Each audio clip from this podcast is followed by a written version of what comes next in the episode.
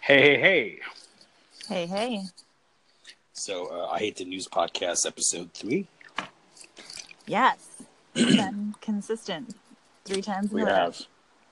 All right, so um, I'm Oz. Here's Sarah. I'm sorry if I'm like low energy right now, but this is what you get. Great. um, so yeah, it's Eyes and Sarah in episode three, and here we go. I guess. Um, what have you been up to? Um, so I have a lot of feelings right now. Um, Feelings. And those feelings are one, I'm not going to take too much time to make fun of the Mid Atlantic um, for their handling of the snow. Um, but I, Oh right. I will say that um, my kid has not been in school for three days now because um, they closed it due to extreme cold. And That's right. um, it's 22 degrees, my friend. 22. Right. What is what is that? What is that in Celsius? Uh, it's negative five. Wow. That's so funny to Canadians. I know, and like it's very frustrating to me. Um, but like I just I'm I'm trying to like be cool and not be like that person, like that northerner who like constantly brags about how good they are at like being miserable in the cold. Right, You know, right. because- you're actually you've been in New York and stuff. Right, like that's like it's like people who brag about being tall, right? Like why? Yeah. So um, it's not like a skill that I have. Um, but but yeah, I uh, I'm just trying to like take the time to like just enjoy having to slow down, which you know how good at that I am. Yeah. Um, but, Well, I mean- uh, as a result of that, I've been just like kind of hanging out at home uh, Mm-hmm. and reading, and so I finally decided to take the time to read Wuthering Heights. Um, Oh, I know where this is going. Yeah, yeah. I went, I went on a Twitter rant about it um, because I fucking hate this book. Like, I'm actually surprised. For some reason, I thought you would like it. Like, I mean, I haven't read the book. I've only seen the. Uh, I've seen like two adaptations of it, Mhm. and to be honest, whenever I watch them, I'm always kind of like, "Why is this a classic?" I mean, Yes. the way the, the way they're done is really they're done really well the adaptations, and I like the movies, but I'm always kind of lukewarm on them.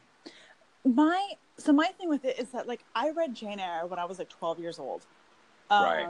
I actually was pulled into my eighth grade teacher, um, her office, and uh, her name was uh, Miss Clark, and she was like super cool hip teacher, and she's like, "Dude, like, are you allowed to be reading this? Because this is like some heavy shit."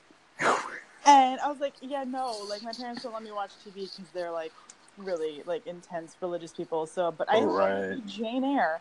Um, Which is so bizarre. But go on. and, and so I thought that I would really love Wuthering Heights because you know me, like I Yeah. love like a- Superficially, they seem similar. right, and like I love me like a moody, dark-eyed, brooding male Mhm. lead, right? So right, right. this, this like on paper uh, seemed right in my alley, but these people are assholes, all of them. Like they Yeah. have no redeeming qualities. Like I, I can't. Is it the is it the one with the girl and then she goes and lives with that guy, and then he's abusive, yes, so and then she leaves and lives with another family, but then that family is also kind of weird. I don't. I don't know what you're explaining. Um, I think, I I'm, I think I'm explaining like three movies that I've confused with Wuthering Heights. okay, so um, in, in Wuthering Heights, you have uh, Catherine and her brother, and then their dad kind of adopts this like uh, dark-haired, you know, not English. Uh, Maybe I'm thinking of Jane Eyre. Maybe go on, yeah. um, and he becomes kind of like their fake brother. Like she and he gets along really, really well with her growing up, and like everyone else is really mean to him because he's like the dark-haired weirdo, whatever.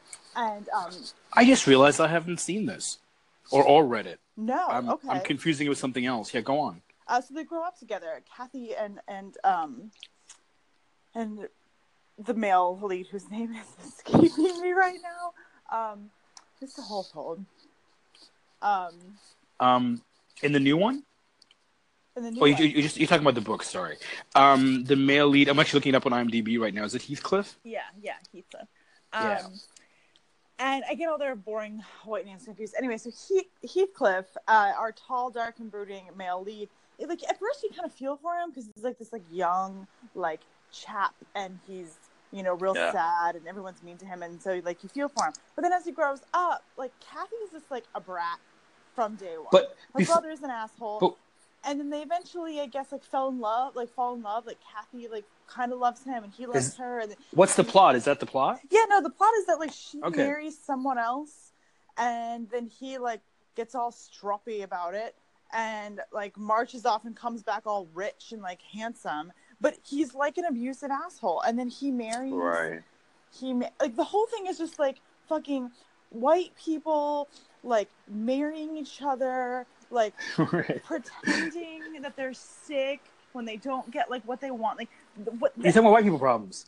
yes no like so Back then's white people problems. last night I got to this point where like the one character, Kathy, was like trying to manipulate both men, namely like her husband, um, Right. into uh, into believing that she was going to die of starvation um, because she It sounds like a soap or something. so upset. And I'm like, wait, so you're trying to convince your husband that you're dying of starvation because you fell in love with your brother? Like, what kind of white shit is this?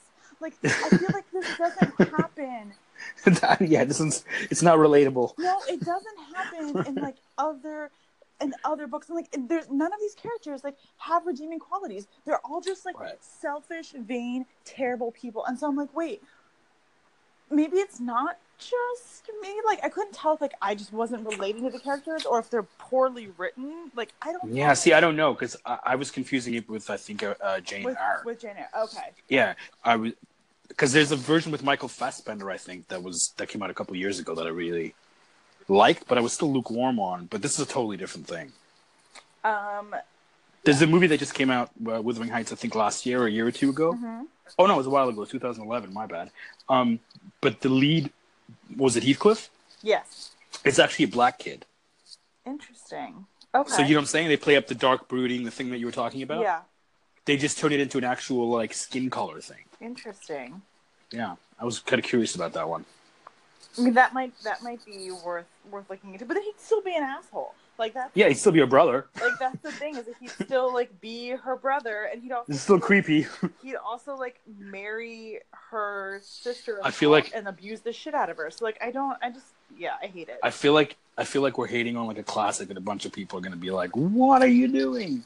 well, you know, I asked Twitter. I was like, listen, because like I have friends who really really love this book, and so I was like, Okay. man, like I need to read it because like If any of your I- friends are listening, can they like send us a message and tell us why they like it, or like why they like leave a it, like, voice why- message or something? why is this considered a classic? Because like I mostly read like a lot of Eastern European, Russian, Polish, German literature, and like this Right. kind of shit does not go down in it, which is not Because at this point, one. if nobody convinces us that it's good, like if none of your friends can convince us that it's good, like I'm never gonna read it. I also want to stop reading it. Like I'm actually past the point where I'm Oh. reading it. Like and so now, I- now I to the now, somebody has to convince you to continue now. well, like, yeah, like I never quit a book. Like and also like I do enjoy the occasion. Guys, come on, Sarah needs help. I want to at least understand at the very least. I'm not going to like it, but I I want to at least understand why it's considered right. classic because I can't even see the good writing in it. Like these people I'll have be honest. depth of character. Like they're just like very like one dimensional to me right now. So Just looking it up on the internet, and like, I mean, I've- I've heard of it before, but looking it up on the internet and hearing you talk about it, I'm pretty sure I'm never going to read it. Ever. so unless somebody comes up with a really good reason for me to read it, for you to finish it, like, I don't know. wait, you know, like what? like somebody was telling me the other day that you can like you can read wide or you can read deep, and like I read really deep into like the the things that I'm really passionate about. Like, right. um and, and i've talked about them before so i was like man maybe i really do need to go back and like read a lot of the kind of classics in english literature Right. maybe this wasn't the best one to start with though because now i never want to read another thing written by a white person like ever like enough like sibling like hate marriages and shit like that like let's just not do that um Mm, I hear you. Absolutely. so yeah that's that's what i've been doing uh, with my with my snow days um what about you Uh, honestly, just kind of stuck at home because of the snow. I'm, uh, what you were saying earlier about you guys having that uh, negative five emergency.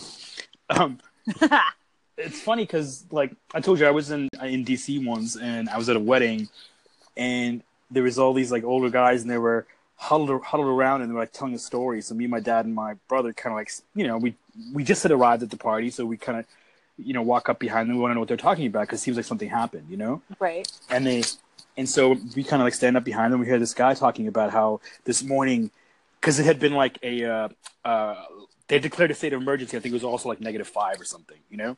Oh my god. And so he's like, this morning I was driving up this hill, and and they all listen, and he's like, one of my tires, it spun. And me and my brother looking at each other like, what's the punchline? Because like Right, like, all of our tires spin all the time. Yeah, like like I don't know a Canadian ti- like tire that has ever actually touched like the road. At least not in the winter, you know. No, yeah, it's And- like always on a sheet of ice. Exactly. Like that's like, when I drive, I am taking into account all of my tires constantly spinning. Like I like that's how my brain works, you know. That's how you get from point A to point B. So so that was funny. My dad started laughing too, and you know he didn't say anything. But you know, then at the same time, we were like, it's what you said earlier too, like off the podcast, is that DC's just not prepared for this. You know, Yeah, I don't. It, I feel like you guys don't have the uh, faci- like you guys don't have it, the infrastructure that we have when it comes to like just cleaning up the snow and how fast it happens. You know. right. No, because like we also have to account for like you know having having money in the budget for like hurricanes and tornadoes Exactly. and stuff like you don't just like just like we wouldn't be like earth earthquake proof. You know. exactly. but it, but in LA, a lot more stuff would be insured for that and everything. But um, Yeah. but yeah, so I, I've been stuck inside because the weather's been so bad, and it's actually like negative seventeen. It's been colder than that too. So I think it's one of the worst winters ever. yeah, like I. It's funny. I, i'm just I've I'm just talking shit by the way. I don't know if it's one of the worst ever. It just feels like it. I've gotten a little soft down here. Like I feel like my my New York winters and my Canadian winters were so cold uh, Mhm. before, but like I'm here now and I'm like, yeah, I'm a, I'm a little I'm a little chilly. You're a little chilly, yeah. No, it's it's it's. I mean, you're lucky you're not here. It's up. terrible right now. You go outside and just your face falls off. um, so yeah, I've been stuck at home. Um, I had the kids for a bit. Uh, my boy was telling me this funny story about being at home, and he's like 15, so his mom left him at home one night with his sister, in there I think his mom was out late or something, and um, and uh, he heard a noise downstairs, and they're living in a new house, so he goes he goes downstairs slowly, like kind of freaking out, like what the hell, and the front door is like slightly open, so he's like that's weird, so he closes it, you know, and then goes back upstairs, but like freaking out because it's night, it's at night and it's dark, and you know he's young. Yeah. And, that uh, mean that would scare me. So Yeah, me too. And then he hears the noise again, like somebody's knocking. And he goes downstairs and the front door's open again. Right? And Zen's telling me the story and he's like, I'm freaking, I'm, I'm like kind of nervous. So I'm walking. I'm trying to figure out like, okay, who, who am I going to hit? Like, how am I going to hit this if there's somebody in here? Like, you know, all those, all those things are going through his head. And he goes, suddenly I realize, wait a minute, I'm not tough. and he goes, and he goes, and I just yell out. I'm like, listen, our room's in the back, and we're like just waiting. So can you just come and kill us fast if there's somebody here? bless his sweetheart, poor baby. He's just like, look, if Oh. you're gonna kill us, just do it fast because like I'm not gonna fight you. Like I, I'm like just I'm just like a kid, man. Like he's like yeah.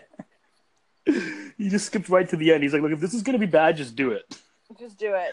It's like I'm I'm not I'm not putting up any defenses. Just And of course- out. There was nobody. It was just like the door was a little ajar and like the wind blew it open or something. But you know, as a kid, you Oh. freak out. But it was just a funny story. It reminded me of my son. Like that's just that's his personality. He's just like, you know what? If this is the end, He's like the funniest person on my Instagram, like Yeah. that I follow, and it's so weird It's- to me because my mind he's just- still eight years old, what? and we met when he was like, Oh yeah, yeah, yeah, yeah. No, he's it, no. It's weird for me too because like right now, every time he comes over, he's like has these growth spurts. He's getting bigger. I'm sure this Yeah. interests a lot of people though. So let's move on. so I was watching. Uh, I was watching uh, Fast and Furious just before you called. why? It was just I, I put stuff on in the background that's like stupid that I don't care about because then it's Okay. because because then some movies playing in the background and I'm doing work. So when I look up, I see like a movie and it reminds me to stay kind of like in that creative headspace. But like it's not so cool that I'm paying attention. You know what I mean? So Yeah, no, I remember. I remember like the entire month of November, like October 2015, um, when you and Martin and I would work. Oh, that's right, yeah. We just were watching like that uh, Scott Pilgrim oh yeah. like, all day, every day for like three weeks, and I was like, "Why the fuck That's is right, this 'cause movie still on?" like, I was into that so badly, yeah. No, but Fast, Fate, uh, Fate and the Furious, which is what it's called, Fate and the oh Furious, God, the number eight. it um, It's it's like Land of uh, Land Before Time now. There's just like so many of them. I'm like, Right, it's exactly like I think Fast and Furious might even be one of the longest running franchises ever. Like I think when we were kids, Police Academy was like the ridiculous one that went on forever, and now it's now it's like Fast and Furious. But what's weird is like if you're a Fast and Furious fan, the movies are actually like they deliver. You know what I mean? They're not bad, but um, I'm not a huge fan. I like the first movie a lot because it's actually a decent movie, but after that I tuned out. But anyway, my point was I was watching Vin Diesel, who's like the main character in it, and like if anybody's seen this movie who's listening to this, can you please confirm that like is it just me or am I noticing like digital makeup all over our lead actor here? It was so bizarre. It looked it looked like somebody had like just slightly sculpted him a little bit and like had, had removed like some wrinkles and just the bags under the eyes. And like I've been noticing in a few movies. I noticed it in Tom Cruise in uh in the last Mission Impossible. So it was like the Snapchat filter, but like Yeah, it's like it's like a million dollar Snapchat filter. which I think is which I think is part of their like uh, their packages. So, like if Tom Cruise is signing on to a movie, you know, his agent might negotiate digital cleanup as part of his package. I want a digital cleanup but for like walking around like the city. Right. That's kind my I'm sure that app's coming soon. but um, but yeah, it's really bizarre. Like, and, and I'm wondering if I'm just like, because sometimes I wonder if I'm just projecting. I'm like, oh, Vin Diesel's getting old. Oh, they must have done some cleanup and this and that. But like, I swear, there's something like wonky about the image. Like something, you know what I mean? Where your eye can just pick up that like something isn't right.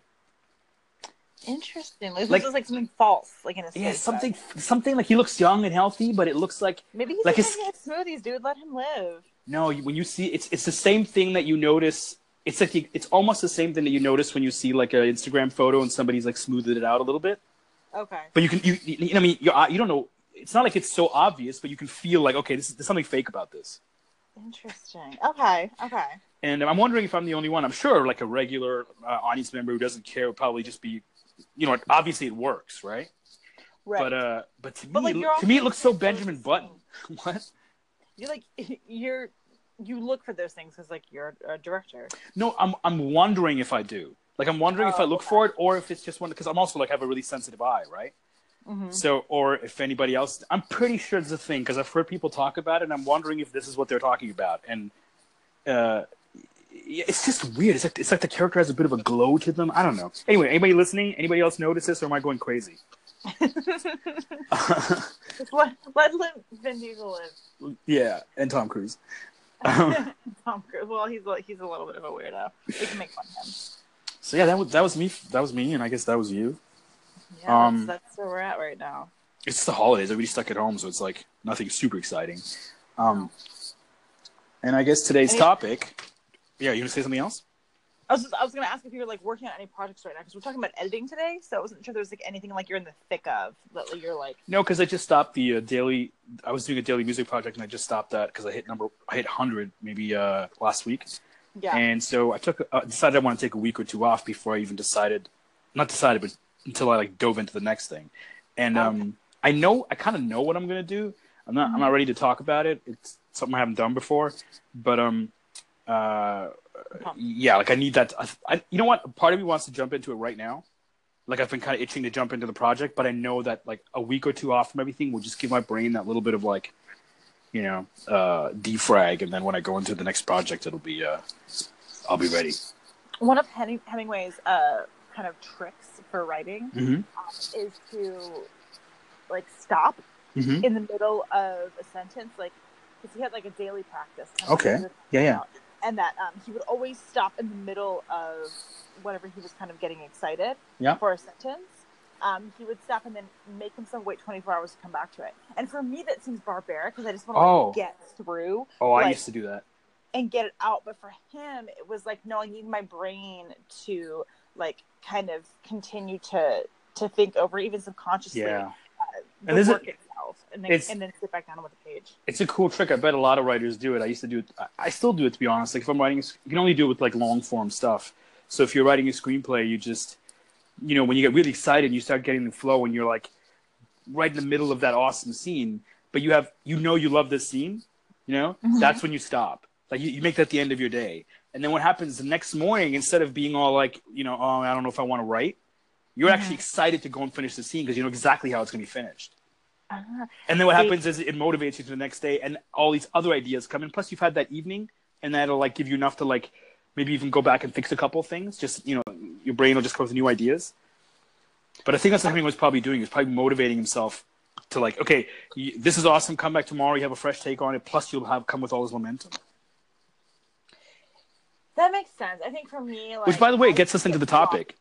That I mean, you can, you can continue, but this is our topic. It's like, Yeah. know, how do you? Uh, how, what's kind of our topic? Our topic is like editing, rewriting the second draft of anything, music. draft. Yeah, the second draft, Just, music. like, coming code- back to like Yeah, because last week, last week was like how you finished like that first draft or whatever, right? yeah hmm and um or you know how you get started and all that but now let's talk about once you have that like first thing that you did you have a rough draft like that vomit draft or whatever it is like um you know what is the second thing? And and and you know music is different than poetry and poetry is different than movies and books and so forth but we can cover it all kind of. We'll just cover it basically and then we'll maybe even give a couple details of different uh, formats. Okay. So yeah um i think where i kind of wanted to start i don't know if you want to start anywhere but i wanted to start with um I think the simplest thing is like a lot of people when they finish their first their their, their first draft of anything because they've put so much work into it. It's kind of like um, they feel like this is it, you know, and they don't Yeah. necessarily want to do a second draft. It's not everybody. Like I think the professionals know they're way past this. They know you got to do second drafts, but we're kind of talking towards like people that are getting started and maybe struggling a little bit. And um, what is the point of a second draft, and what should you do in a second draft? And you know, whether it's poetry, music, or film, or whatever. And we'll get into that. So, where, what I wanted to start with uh, is the idea of your first draft is never good. And it, it's true. And it's like, I almost kind of like put it in quotations and like put it up on a wall somewhere, you know? Like, I actually did that for a while. I didn't have it up on a wall, but I had it up on my desktop, uh, my back, uh, what is it, this, the, the wallpaper hmm for a couple, couple years back when I started because it's really hard to like remind yourself that there's a lot of work to do. So no matter how excited you are about that first draft, if you can just remind yourself that first draft is never good, you know, um, you know, Yeah. unless you just got lucky and you just wrote something you channeled and said, okay, this is perfect. But that's so rare. Don't even think like that. Yeah. Um, and it's always like the thing that you think that is like perfect the first go around is almost always not Yeah. that. It's always the thing that like Can almost all, always be improved. yes, someone else will come to you and be like, no, do not touch this. And like, I would see that a lot in uh, in when I was uh, taking all my painting courses, and because there was one time I had um, a kid, an oil painter, in my Mhm. class next to me, and uh, he had his canvas and he kind of threw something up on it really quickly, and my our professor came by and he was like, "Do not touch this; it's done." And he's like, "But, but why?" Right. the professor actually explained to him like okay here's here's you know what you've ended up with here and here's why it works and why you shouldn't touch it and whatever but like that happened once in my entire six years of studying art Mhm. like you know It and happens, so- and it, it'll ha- it's probably happened to you too. You've probably written something which just come out. Maybe you change a word or two, but you're like, "That's kind of perfect." But but those things ha- when they happen, they just happen. You don't even have to think about it because when that happens, it's not an issue. It's not a problem. It'll just happen, and it's a gift from the universe. You know what I mean? yes Like, yes. but that's that's not how you can. That's not a practice. usually when you think that you're done it's because you're just being lazy Exactly. like Yeah, or, or you've put in like I think I don't know if we talked about this in last episode. If we talked about it off podcast, off podcast, but it was the idea of like, you know, you put in so much work that that uh you, don't want to do anymore yeah you feel like so tied to the work that you did invested that you just don't want to put in anymore. which is which and also like i think a lot of times with writing especially um, when you go in and you start editing sometimes you can lose if, if you don't do it the right way or you, you rework a sentence too much You you can lose the original intent or the vibe or whatever it is. And yeah and then once Mm. it's gone it's gone and so i think there is that fear like you lose the soul Yeah. a, a little bit when you go in, That's in- why- into some editing and um Well, this this this is a thing that I wanted to say was that just like if you so the idea of you know, your first draft is never good, but I think a lot of people struggle with how do you get perspective on the second draft. mhm. And I think something we mentioned last time too is just like if you can just write a first draft and just trust that you know you need some space from it and just put it away for like a day or two, the longer you can, the better. Mhm. And then when you come back to it, you'll suddenly all what you were saying. I think if you do a rewrite right away, it becomes like you don't have enough perspective, and you're gonna you might fuck something up, right? Yeah. But if you do it three or four days later, you come back and you can very clearly see what's working and what's not. yes So it's actually a good way I- to get some perspective. I know that what I try to do is because I work. I think with poetry, you, a lot of us work with with metaphor, hmm um, and I'll, I'll usually do my first draft, and it's always bad. It's always bad. Um, and I used to not think that. Like I used to think that like, you know, I was like really super arrogant about it. I didn't think I was being arrogant, but I was like, no, like it's the truest. It's the truest form it could possibly be. Like as soon as it comes out. Yeah, yeah. Um, and you were kind of like, no, like this is not very good, but it has good bones, but like you know, it's not fleshy enough.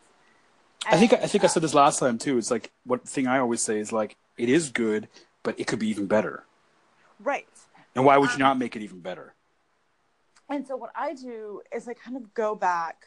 Like I've been, I've been working like most recently with um, like fables, hmm um, like cultural fables, cultural stories, uh, constellations. And so after the rewrite of something that kind of touches on those subjects, I'll Mhm. just go in, you know, the next day or then over the next few days and Yeah. read um, like Norse mythology or just like the Wikipedia page on like various Greek gods. And Okay. like, that. like it's research Right. Yeah, And it always is.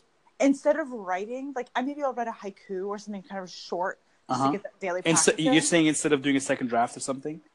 yeah, like right away. Yeah, right away. Yeah. um, because research is part of the writing process. Like the writing process is not just putting words on paper, because you're never going to find better words.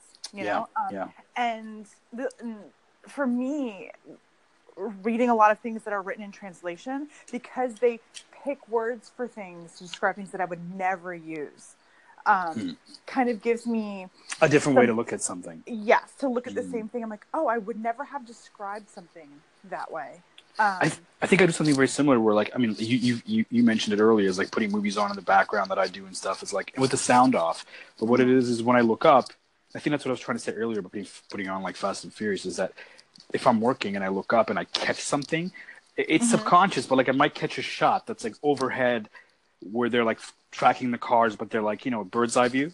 yeah, But I never would have thought of making my script bird's eye view or like some scene, and then it'll make me go, "That's an interesting thing." It has nothing to do with Fast and Furious. It just has to do with the fact that like it jogged my brain to think a little differently. I'm not even paying attention to the movie. Do you know what I'm saying? yeah. Or I see a car that might be an interesting model to use in my script, and it's just little things. And, and it's not always Fast and Furious. It'd be like I change it up all the time. So Right. that's the way I try to jog it up. It's kind of uh, it's kind of similar to what you're saying, but it's not poetry, obviously.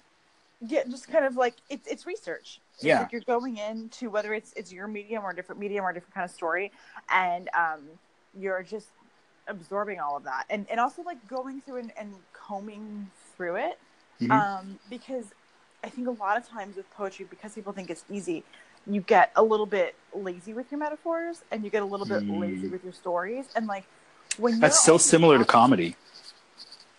yeah i can i can see that i can see that because like you just go for like what's Yeah, you- what's you- you the immediate result you know Exactly. result. Yeah. um but for me like if you're only going to work with 30 words you better have the best words possible and if that means like spending an afternoon like combing through the thesaurus like then that's what you need to do. That's And you interesting. might use it in this poem but you might use it in another one. Um or That's really cool because like it, falling through a wikipedia rabbit hole. Yeah, it's cool because like you know when you think of poetry or you read poetry, I mean I know you, so like I've seen behind the scenes and stuff, but in general, you everything you're talking about is not something that like I'm aware of when I'm looking at poetry, you know, and so it's like it's like having you talk about it makes me realize that oh it's just a craft, you know what I mean? Like I mean I know this, but like and I've seen you do it, but to hear you talk about it, I'm like oh. Like it's not that glamorous as, as you might think. Oh, it's a poet. They sit with a candle on, and they just, you know, it just all comes out. You know. yeah no there's definitely like a little I mean, there's bit that too, of- but there's a labor in it. Like I think sometimes like I'll get like emails from people. It's like, oh, how did you come up with this one or that one? And I want to be like, dude, I don't. I'm not just like an endless well of like Greek mythology. Yeah. Like I don't just like have these like quotes and and no. it's exactly the same as filmmaking and music. Everybody just assumes that you're this well and you can just do it anytime, but it's like actually hard work. Like you have to, you have to fill up that well again. You know. Well, like I am the most. So I actually hung out with um with a writer friend that I I met once upon a time um like a few years ago, and then uh we're like running kind of the same circles online, and Okay. we met up and uh had coffee the other day. He was like in in DC, Right. And when he left, he was like, "You're a lot ruder than I thought that you would be." I, I concur. yeah, no, and I think, and I think it's because like you, maybe like when you, especially when you're like a poet, like in a female poet, like you Mhm. kind of have this like Well, we project. wait, there's this stereotype that like you're soft and feminine, and then when you read my work, like it tends to be like, you know, Introverty that. and yeah, yeah. yeah, and like it, it touches on a lot. You don't like, expect you to have to. You don't expect to meet you and you're like fiery and like, right? No, and, which like, you are. yeah so like you're reading all these like poems about like constellations in the night Mhm. sky or like whatever and then you meet me and i'm kind of this like slightly abrasive new yorker um Well, isn't isn't that how all art is though? Like you know, we have artist crushes all the time, and then like you know, once you really dig into the artist, you find out more about them.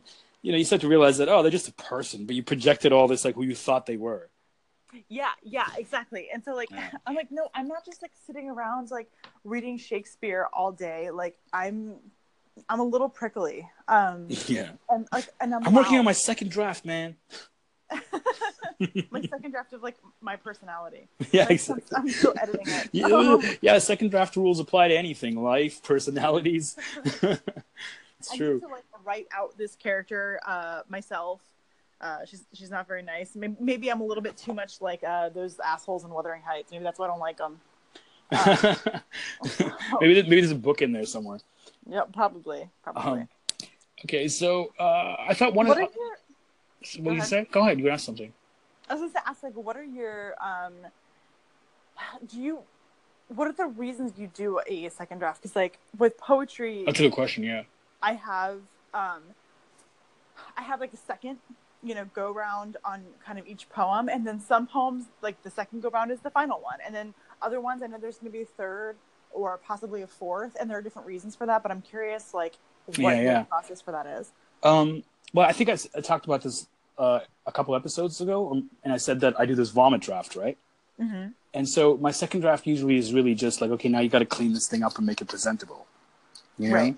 And and at the same time, I'll sit down and look at all the problems with the script and try to fix things. And really, it's not just about making it presentable; it's actually taking it to that step where it's like a good story and it all works, you know.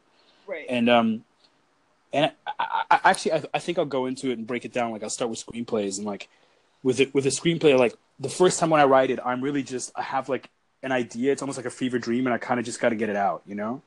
And then the story's all there. And then on the second draft, what I'm really doing is like I'm like tracking logic. I'm tracking, um, you know, does everything make sense? Are there any huge plot holes?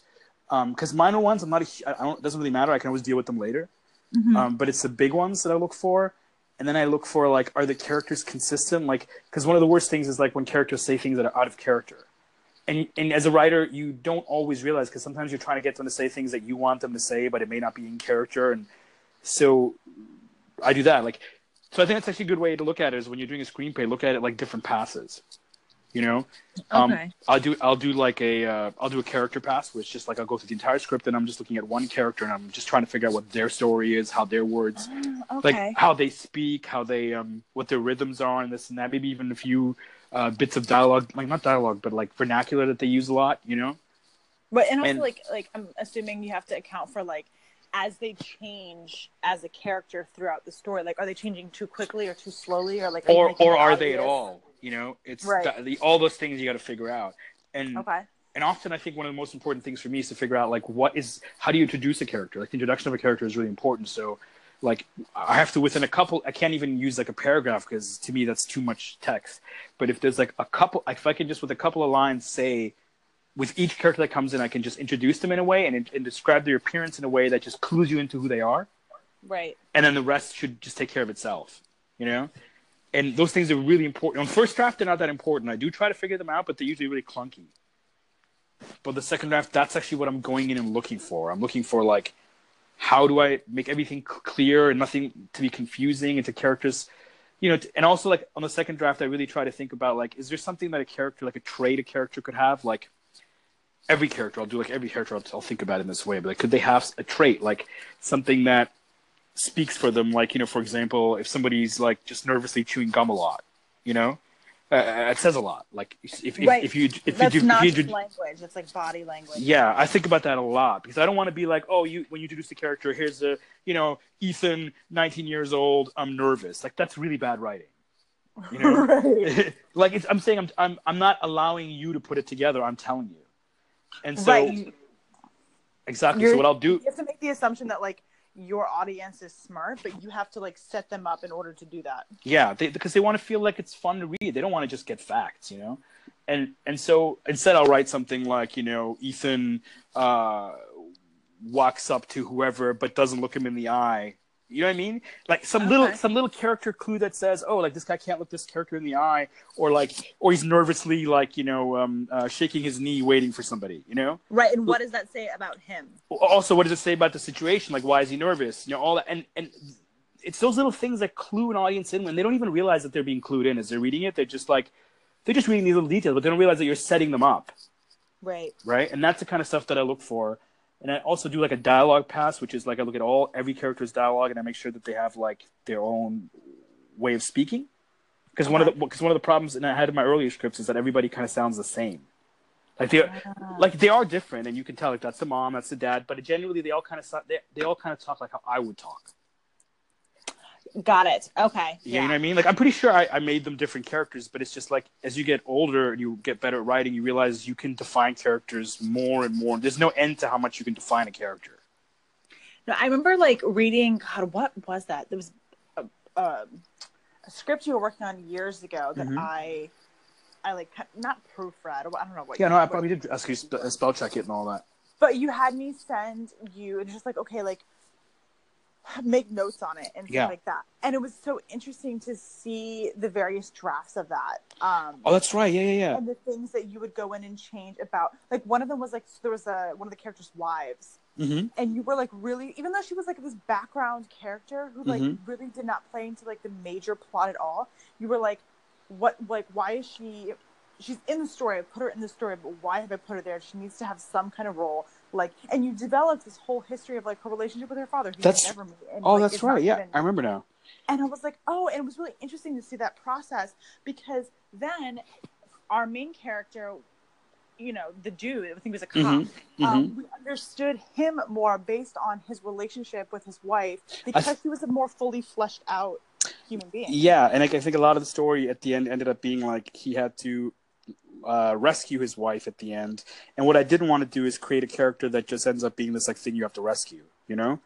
And Yes, and so yes. I, and because that works, but what what what I wanted to do was if you're invested in that character and you care about that character and you care about their relationship, um, then and the dynamic, like for example, that like you know he sacrificed his life for her and they got married and all this kind of stuff. Then what happens is there's a whole history that plays into uh, the fact that he let her down and she's been kidnapped, and it's more it's more than just a kidnapping. Do you see what I'm saying? Yeah, hmm exactly. And and, and th- those are the kinds of things that I'm always looking for, like because essentially becomes subtext. And um, I think also maybe I look for that stuff a little too much, and maybe that's why sometimes like um, it's a little bit more of an uphill climb for me to sell scripts and things like that because you know, like I'm not dumbing it down. right. It sounds like an excuse, but it's kind of what it is. Like I'm I'm really trying to layer it, you know. And that's no explosions in your films. yeah, and if they are, they have some like existential reason, you know. but um, uh, but yeah, so that's kind of our approach screenplays. Um, just do different passes. You can do dialogue. You can do. Uh, you can also then I'll, at the end I'll do a pass of just all the stage direction. I want to make sure that it re like I'll go through all the stage direction again, and I'll make sure that it reads entertaining. Like I'll kind of like Mhm. rewrite the prose a little bit, you know, so it's like fun. Okay. Um, and then that's for screenplays, and then with movies is the second draft is just you're tightening it up. You know, you're just going in, you're tightening everything up, and it's it's not even I can't even really get into it because the process is so so complicated on movies. We can always do like an episode on that separate, you know. hmm But um, Yeah, I'd love to like pick your brain, like yeah, anytime.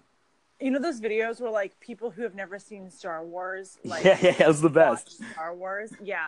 Um, Actually, I think that's really good because we we don't know much about each other's like crafts, and uh, you asking me kind of questions that are like really basic is good because then people can kind of approach it from these basic terms that I'm not used to speaking about because like you know like I've been doing this so long that I forget where to even like where, where people even you know are confused. Yeah, no, I remember um, I had to, um, at the nonprofit that I work at, I had to um, edit some some video, Mhm.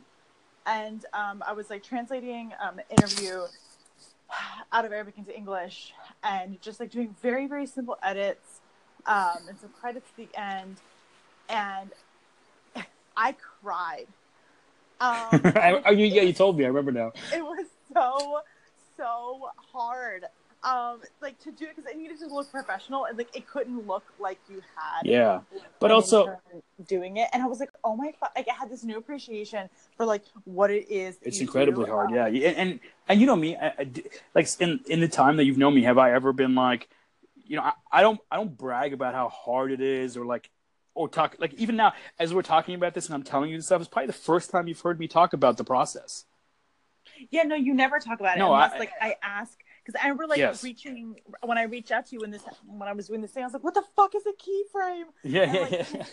And like we've been friends for so long, and I like you you've never talked about you know. Yeah, what I'm saying is like a lot of directors will like they'll or like not even directors, but anybody in any occupation will try to like big up their job. Like, you know what I mean? Like, oh, I do this all day. I'm doing this. It's so hard. And, da, da, da, da, and like, I don't do that because I feel like, because it is really, really hard. But when you start talking, other than like in, in this kind of context where you're helping people, you know, but when you start Yeah. talking about, oh, how hard your, your, your job is and this and that, really what you're trying to do is get people to like, you know, be, be impressed by you. But also I think what happens is when you do that, you are actually reminding yourself of how hard it is and it makes Yeah. it harder to do. I think the less you talk about how hard the job is, the better because you need to like artists almost need to have amnesia about that stuff. Yes, I remember your uh, your business partner telling me once because I reached out to him to help me with this like all these editing projects that I had to do, and he was like, "Listen, I'm gonna fucking tell you one time, one time, and that's it. Don't fucking do this." He's like, Martin? "It's the worst shit ever." He's like, "Making films, editing films, I Yeah, no. cannot recommend it to anybody. It's the most ridiculous thing." And like, it's not good for your mental and physical health. But if you insist on doing it, here's how Uh-huh. we're gonna do it. And then It's he true. never brought it up again. But he was like, "You're gonna do it to yourself, and it's gonna be hard. But we're not gonna talk about it. We're just gonna grind it out." Yeah. Um, That's why me and him, me and him can't handle anybody that whines in that process or complains or like, because when we're when me and him are making a film together or anything like, I mean, I don't know if you've seen us on set, but like we don't talk. Like we, we just know what's going on and we know it's getting late. We're both like our feet are freezing. It's cold outside, but like don't say anything because all you're doing is reminding each other that this is like a shitty situation right now. Instead, just get through it. You know. yeah. And so when somebody else is complaining, it's so frustrating. Well, it's also the same when I see you guys like edit it because like, I mean, from what I understand from what you do, like kind of being out, like filming something is like the reason that you do it because you love that part of it. Yeah, I actually love being on set more than anything, and it's like one of the one of the kind of like heartaches of like being a filmmaker. I think I'm not the only one. A lot of filmmakers, even successful filmmakers, relate to this because think about like even the really successful ones, they really only get to be on set like what once every two or three years, right? Yeah. Unless they're Ridley Scott who's making two years a mo- uh, two movies a year. That's but that's like that guy's a beast, and so you know every filmmaker knows it's not like what our art. It's not like a guitar. We can't pick it up and just start playing. You know. Yeah. There's so many people Yeah. involved. Like it seems like a fucking miracle that anything ever gets made anyway. But like, yeah that's also why sometimes i have downtime i don't make a lot of films because i get kind of burnt out of the process you know like i have to like recharge because I see you guys editing like so much of, of your editing process is literally from like 9 a.m. till 7 p.m. sitting at your laptop or in your like Yeah. computers like with headphones on editing sound like the same clips just these little my yeah these little tedious things yeah um yeah it's it's it's it's difficult but you know it's like it's that process like when you saw us making uh, when you saw us editing the film what we were doing we were doing our second third fourth drafts we, we were just refining it a little bit at a time and like you can just see and what it was is you're really frustrated with the movie that's actually a good thing to talk about that first draft you might be whether it's a screenplay or a movie uh, maybe even with poetry, it's like you might be frustrated with it and be like, "Oh, why can't I write like how other people write? Like, oh, I had I had imagined it to be this way, and now that now that it's on paper, it doesn't feel the way that I thought." You know what I mean? yeah there's definitely a time when like the story no longer belongs to you it belongs to itself Mm-hmm. and like you have to let it be what it is Yeah, but what I'm saying is sometimes you have. I'm sure sometimes you have like an idea for something, you go to write it, and as you write it down, you look at it, and it kind of like didn't come out the way you had it in your head, yeah even though you did all the right things. You know what I'm saying? Yeah. Mhm. But what happens is with the second draft, and the- that- that's kind of movies is too. So that first draft, like every every filmmaker ever talks about this. This is such common knowledge in the filmmaking circles, which is that the first assembly, which is like this first draft, essentially, it's like it's not even the first draft; it's like an assembly. We put all the footage together. You know, Mhm. No director can watch that without like going into depression for a month. it's it's a known thing. Chris Nolan, who did all the Batman movies and just did Dunkirk and all that, he skips his assemblies. He won't watch them. That's hilarious. Yeah. So, um, that's the thing. Like this, sometimes at your first draft, whatever it is, it can make you feel. My headphones came out. Can you hear me? Yeah, you were talking about being a hack. That was a that was like a real moment. Our first podcast failure. But yeah, Let's talking about being a hack. Yeah, but whatever that feeling is, that like unconfident feeling of like you know your thing doesn't look like the thing that you want it to look like. The more you refine it, and the more you work on it, the more drafts you do. And even with the film, you saw you were there for that process when the film was starting to come together at the end. It was like, oh, it's working, it's working. Like it wasn't working before, and now it's working. And it's like, and it, and it sometimes takes like three months for you to hit that moment where you're like, oh shit, now it's working. Well, it's it was really helpful for me when I was putting my book together um, to have because I thought that I could like because I don't know anything about anything. Um, and I'm patient and impulsive and and brash, like my friend was telling me. Well, you I were, but yeah, go on. Write and edit and publish a book in like four months. Remember that? Yep. Oh my god, the absolute arrogance, honestly. But what it was Um, is, you, and every filmmaker starts like this, and artists too. Like you had it, you had a plan. You had like, you know, like and you have to like honestly i i needed to do that and i will tell you that of like course you do. you, You- you, you- have to approach it that way because if you don't and you know how long it's actually going to take you'll never fucking make it and that's what I meant about like the amnesia part. Like you kind of have to like, and now you have to forget about it. You know what I mean? Now that you've done it, you have to forget about it because next time around you're going to do that again, and you have to convince yourself you can do it in four months. exactly You know? um but but working with you guys where like everything takes so long and like you get in these like kind of tedious these tedious moments and and those moments can sometimes be weeks and sometimes they can be months um where it's just kind of like back breaking mind numbing work it was really helpful because i i got into that place when i was like editing and putting Yeah. my book together and like um so i You just made me when, realize. when I was in those like that second round and I was kind of editing these these poems down and like I didn't want to look at them at Yeah. all because I'd written them so long ago and I wanted nothing to do with them. Even now, it's just like, the work. Yeah. The other day, like I had to edit the Kindle edition and uh, I was like, I still fucking hate this book. Yeah. It And become, look at it and I'm like that with it's Joe Bright really- with Hearts. It's like so hard to look at. Yeah. Yeah. Um, but I uh, I just had to like understand that like you get about two thirds of the way through editing and you're like, listen, if you don't hate it, you're not editing enough. Yeah. like, you to be a little bit miserable, and that's when you know that like At least you're through certain right thing. At least through certain processes, like certain parts of the process, I think, like especially Yes. the second draft isn't that painful, but I think finishing is very painful. Yes, the I was in the second yeah. the second edit of like I was finishing up the poems second draft. So like it was kind of like their final as as individual poems because like when you're putting together like a like a collection, Mm-hmm. you, you the individual poems have to work on their own, but then also they have to work within the larger collection. And so for me, I had that third that third stage of editing Right. where I had to kind of fit them all together. And there were a lot of things that I wanted to include um, that ended up not being included because they just didn't work in the larger story. Yeah, yeah. Um, it's it's when you got to kill your babies, Exactly. Yeah. Um, and which had which I think is part of the reason that we get burnt out as filmmakers and artists and whatever is because we have to kill our babies, and afterwards it is a little like exhausting. Well, because there were there were a few that like even now that like I really loved Yeah. because it mean something to me, but like I didn't get the words quite right, Yeah, or I couldn't yeah. say that exact thing that I wanted to say, and it wasn't strong enough Mhm. to belong. And if you don't absolutely believe that like it deserves to be there, then it has to go. Exactly. And um, so what I would do, and this is just kind of how I work, and I think it just it goes back to my days of like of painting, is that I do have to pin everything up on a wall. Oh right, you did. um, Yeah, yeah. I remember you. I remember you doing that or telling me about it and stuff. And it's not how my brain works, but it's fascinating. yeah like i had to actually like so i designed everything in in like pdf format and then i went in and then i printed them what i thought i kind of wanted to look like Mhm. from the from the very first page to the very last page kind of what i wanted to look like and then i just thumbtacked it and taped it up on the wall in my living room and uh in my house in New York, and I would walk by it, and I would kind of rearrange like what order I needed to be in because I'm just a super visual person. Yeah, yeah.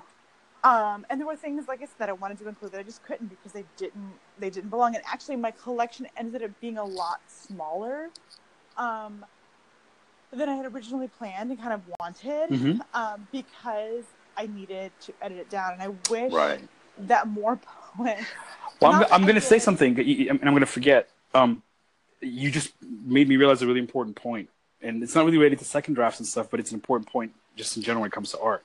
Um, so I've been thinking a lot about, about about like what makes a great album, you know, or what makes a great movie. And for me, I figured out something. It's the idea of like I almost have to, and I used to be the kind of writer that was very precise. Like I only wrote what I Mhm. needed, and now Yeah. now now I almost like as a writer with, with, the script, I try to overwrite. I try to get to a point when when I need 90 pages, I want to write 120 pages. They have to be solid, right? Nothing in there has to be stuff like there's there can't be any fat.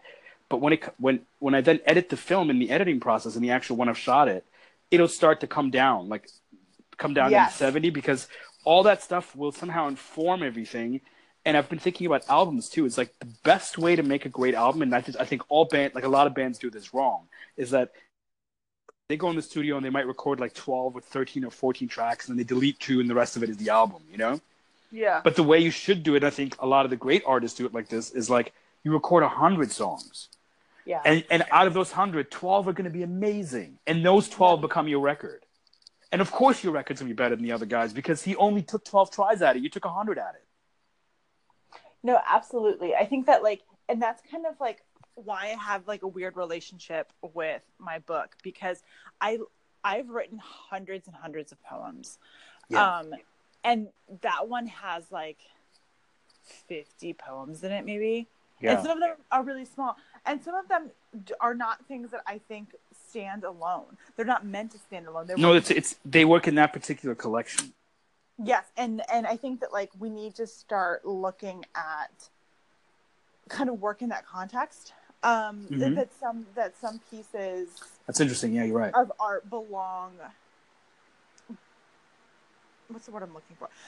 Um, Well, they- they, well, so- only work in that sort of way. Like I can't. A lot of those poems, like I would never post somewhere else because they don't work on their own. well it's very Um, similar to like work but I, I, it's kind of similar to like scenes, right? Like you can take a scene out of a movie, but you can't just pop it into another movie. But or like there are some scenes in a movie that like people people talk about and they post them up on YouTube or they like. But even when they do, they even, pull. but even when they do, those scenes don't work on their own. Like they're just they're cool to watch and stuff, but like you know, on their own, like they don't have any context. They don't really make any sense. You kind of get the gist of it and stuff. But like scenes have scenes work with context. They only work like if you take a scene out of a movie on its own and you don't have any context, it's kind of flat. And Yeah, when- the but- emotion. You don't understand the emotion. In it. Exactly. And I think your, your poems, those particular poems are very similar. If they're not in that collection, they're not like on their own, they don't mean much. But when you, when you see the, the poetry collection what it's about, and what you're trying to say, then suddenly they mean a lot. Exactly, and like a Uh, lot of the, the the poetry collections that Mhm. that I love um, tend to be a lot smaller, like more like chat books Mhm. than like these kind of huge like novel size. I I purchased like some Yeah. some um, modern poetry collections uh, recently that are just like overstuffed, and I'm like, I just want to rip some of the pages out, not because the poems aren't good, but just because they don't belong together to me. Well, Um, I, I'm like, I know- who edited this or didn't? I know you, uh, I know, I know how much you love Chris Brown, but uh, he just released an album. Yeah. he just released an album and it's got like, I don't know, 40 tracks on it. Right. And I'm, I'm guessing it's to like, you know, to bump up the streaming numbers. Right. But uh but what i'm saying is like that's a perfect example of like i feel like that project would be way more digestible if it was like 12 tracks like i have i don't even know how to approach it like I, i'm not a huge chris brown fan but there's a couple of two tracks that i like so i'm i'm curious i do think he is one of those people that's like uh unbelievably talented but might be like a terrible human being you know I um mean, might be is like probably like not the right word. well no we, we we know he's like we know he's a troubled human being he's but a I'm, bad person. yeah Um, exactly Yeah. No. and and so but if it, if if the project was like more digestible i think i'd probably you know be into it. But um 40 something tracks is like really hard to make your way through you know? Well, it just goes to show you like he released like close to close to hundred songs this last year, Mhm. and I don't know a single fucking one. yeah no me either. I know one i know them- one song and i love it. And like that's i think that's kind of why i like want to check it out. And Um, I don't know what project that's from. I have no idea. I just saw a video and it was like I was I was like shocked that he sang it because I'm not a fan. And um, right. and uh, yeah, it's bizarre. He's released like four albums that each have like I don't know forty songs on them or something. And maybe it's working for him. Obviously, it is. But um, my point is, I, I'm a fan of conciseness. I'm a fan. I'm a I'm I'm a fan of looking at an album and going, an, art, an artist tried to communicate something, didn't just dump forty songs on it. But I think it's also like like recognizing that like there's so much amazing art out there, and that people have such a short like attention span. Mm-hmm. More so now than ever. And like yes, and like I respect my readers' time, and like if they are gonna sit down with my work, I want to make sure that I'm giving them the best work possible. Yeah. Um, and I think that you have to like really embrace embrace editing in order to do that. I agree. Um, I agree. And if, by the way, if anybody's listening has any questions as far as like, you know, particular questions about second drafts and editing that we may not have covered, or you know, that or that you might be dealing with right now, certain troubleshooting like problems and stuff, just uh, just t- get us on Twitter and and we'll cover it. Yeah, We'll I back will. to it. I will tell you that your poem's not good. yeah. There we go. All right, let's just do recommendations and we'll wrap it up because we're reaching an hour. Okay. Okay, um, you go first. I always go first. Okay, cool. Is, is it a Sarah's Polish corner or no? It actually is not Sarah's Polish Okay, we're gonna make a theme for that, and anytime you have something Polish, we'll like we'll bust it out.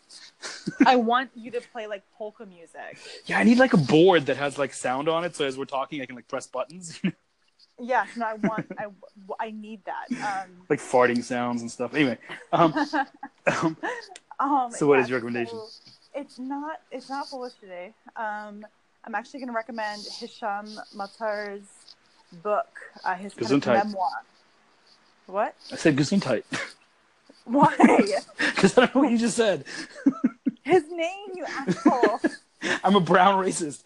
Oh my god. Hisham Matar um, is a Libyan writer. Yeah. Um, he's incredible, and um, I kind of worship him a little bit, even though he's not Polish.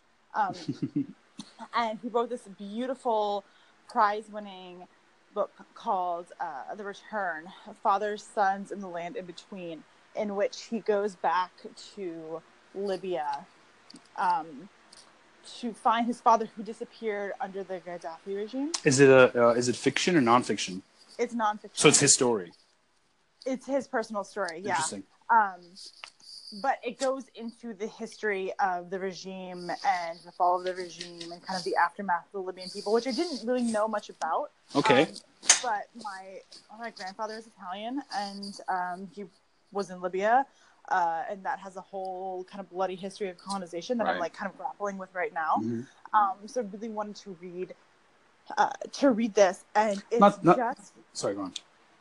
It's just beautiful. Like? I, I'm really in this place now where like oh, I was talking earlier about like some people want to read wide and some people want to read deep. Yeah. And I think that if I just spent the rest of my life reading works that are translated, um, I could I could be happy. Like I'll just What is that? What, what- English book again. can you articulate why? Like why why translated? You know what I'm gonna do for the next episode? Actually, Uh-huh. um, I'm gonna bring you a list of quotes. That's a um, good idea. That's cool. Yeah. translated out of Arabic, translated out of Polish, and translated out of um, out of Italian. In the case of Jhumpa Lahiri, who um, is Bengali American but writes in Italian now, and um, because I want to explain why the sentences work so beautifully, and those are all like these are all prize-winning, Pulitzer-winning authors, and I think it's because the cadence of Interesting. something.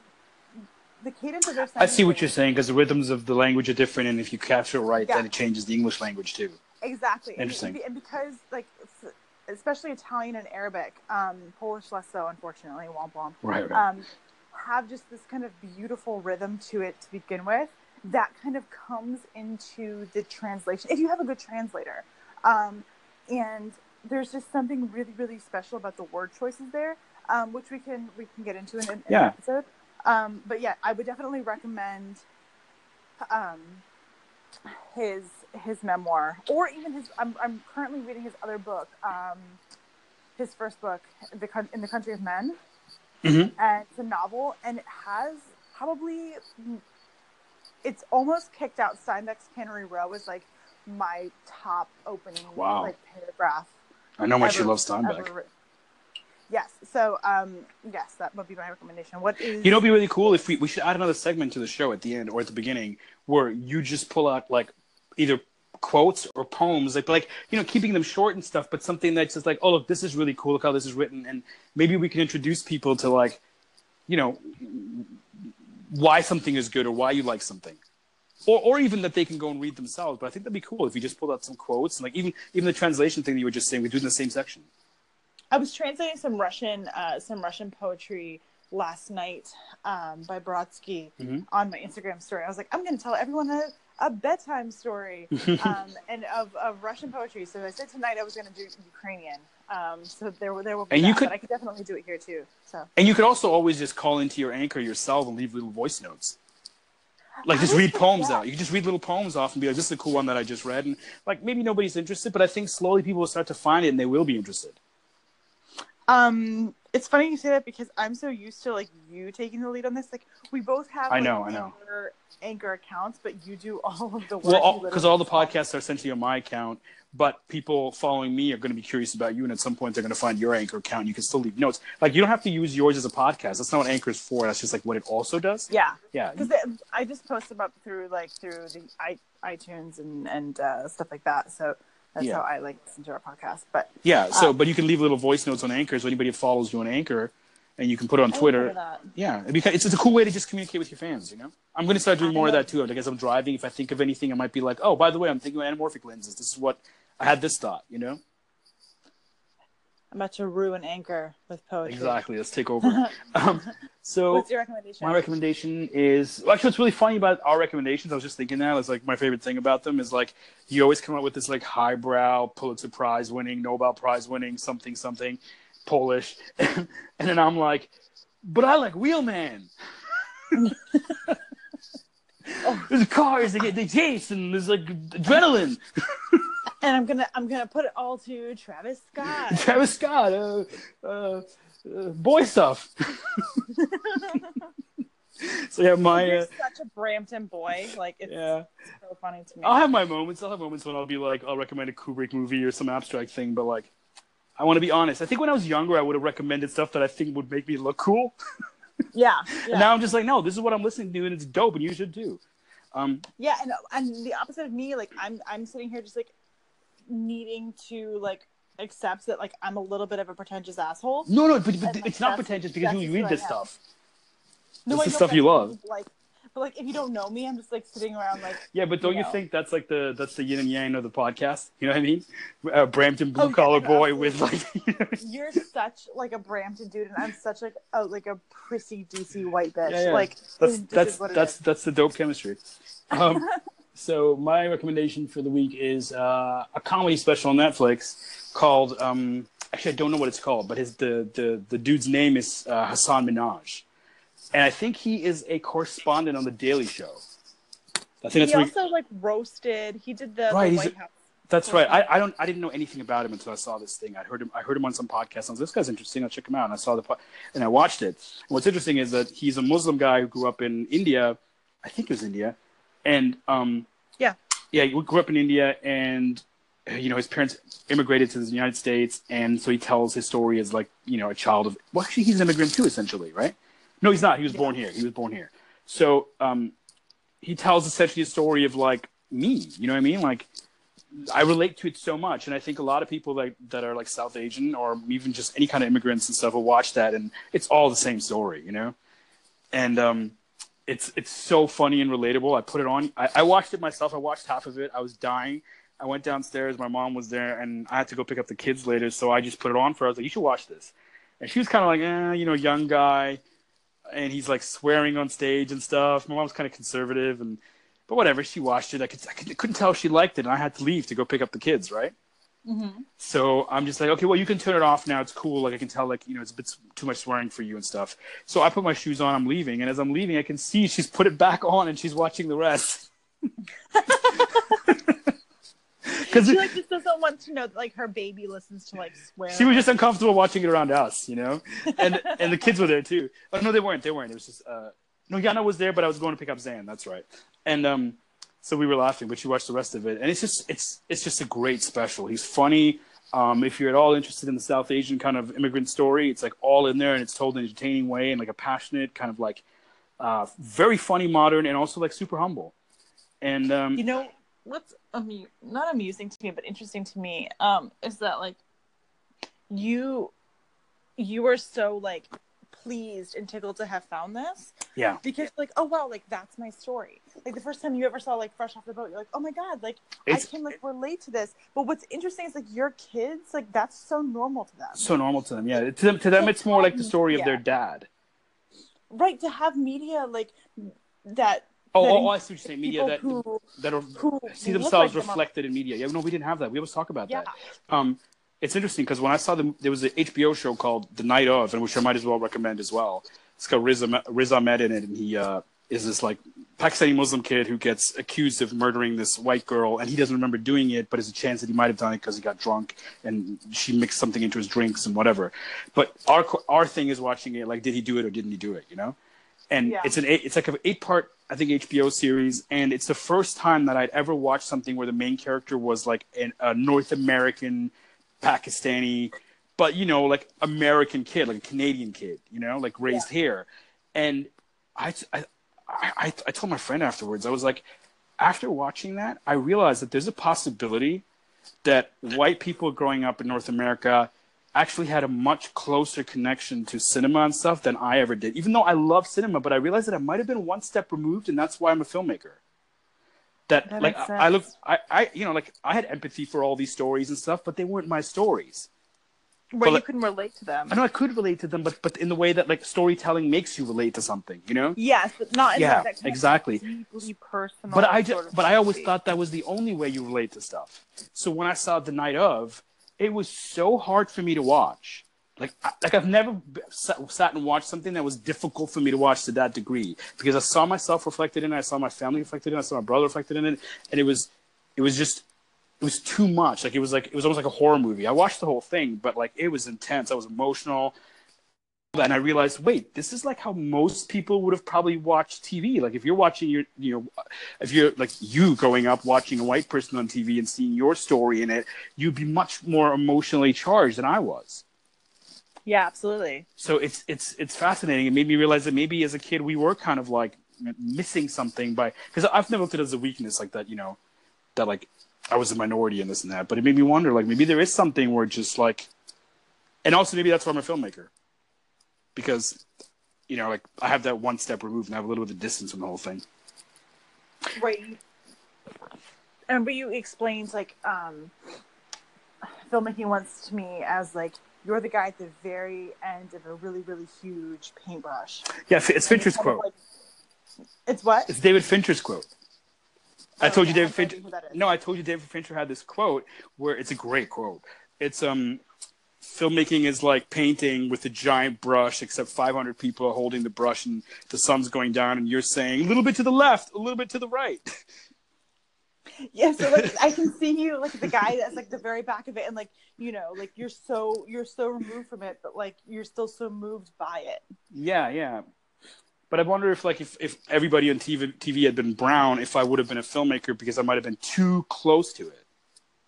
Interesting. You know what i'm saying? Like i was i was able to be a little bit more analytical about stories because they weren't about me. And i not i, I didn't know any of this. I only realized that watching night of and then watching uh like you uh, can critique it because it's not it wasn't as personal to you maybe. Yeah like I, yeah just like like what i'm saying is i had one eye outside watching the thing whereas when i was watching night of i couldn't remove myself from it. I was in it. Yeah it was happening to you. Mm-hmm. so yeah it's two recommendations for me night of and hasan minhaj and hasan minhaj is hilarious. I, I think this guy this kid's gonna be huge I just want to point out that on the first episode, you told me that I wasn't allowed to recommend two things, and you have consistently done it. Uh, I think um, my friend Rory once said to me, um, you know, do do as I say, don't do as I do. Okay, cool.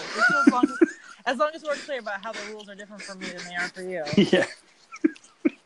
no, I, I guess we'll change the rules. You can recommend two things too now. It's fine. I'm only going to recommend Polish things, like I said. So, all right. Except for All right, Twitter handles. Sarah's Angela across everything. Man, I wish I could say that. Mine's like, Dude, I- mine's like it's either at eyes or it's at eyes was here or it's at eyes Warwich, and like, I can't get eyes. And also, eyes is spelled like all wonky. Yeah, so so like, the best thing to do is just like you know take an hour off and try to find me.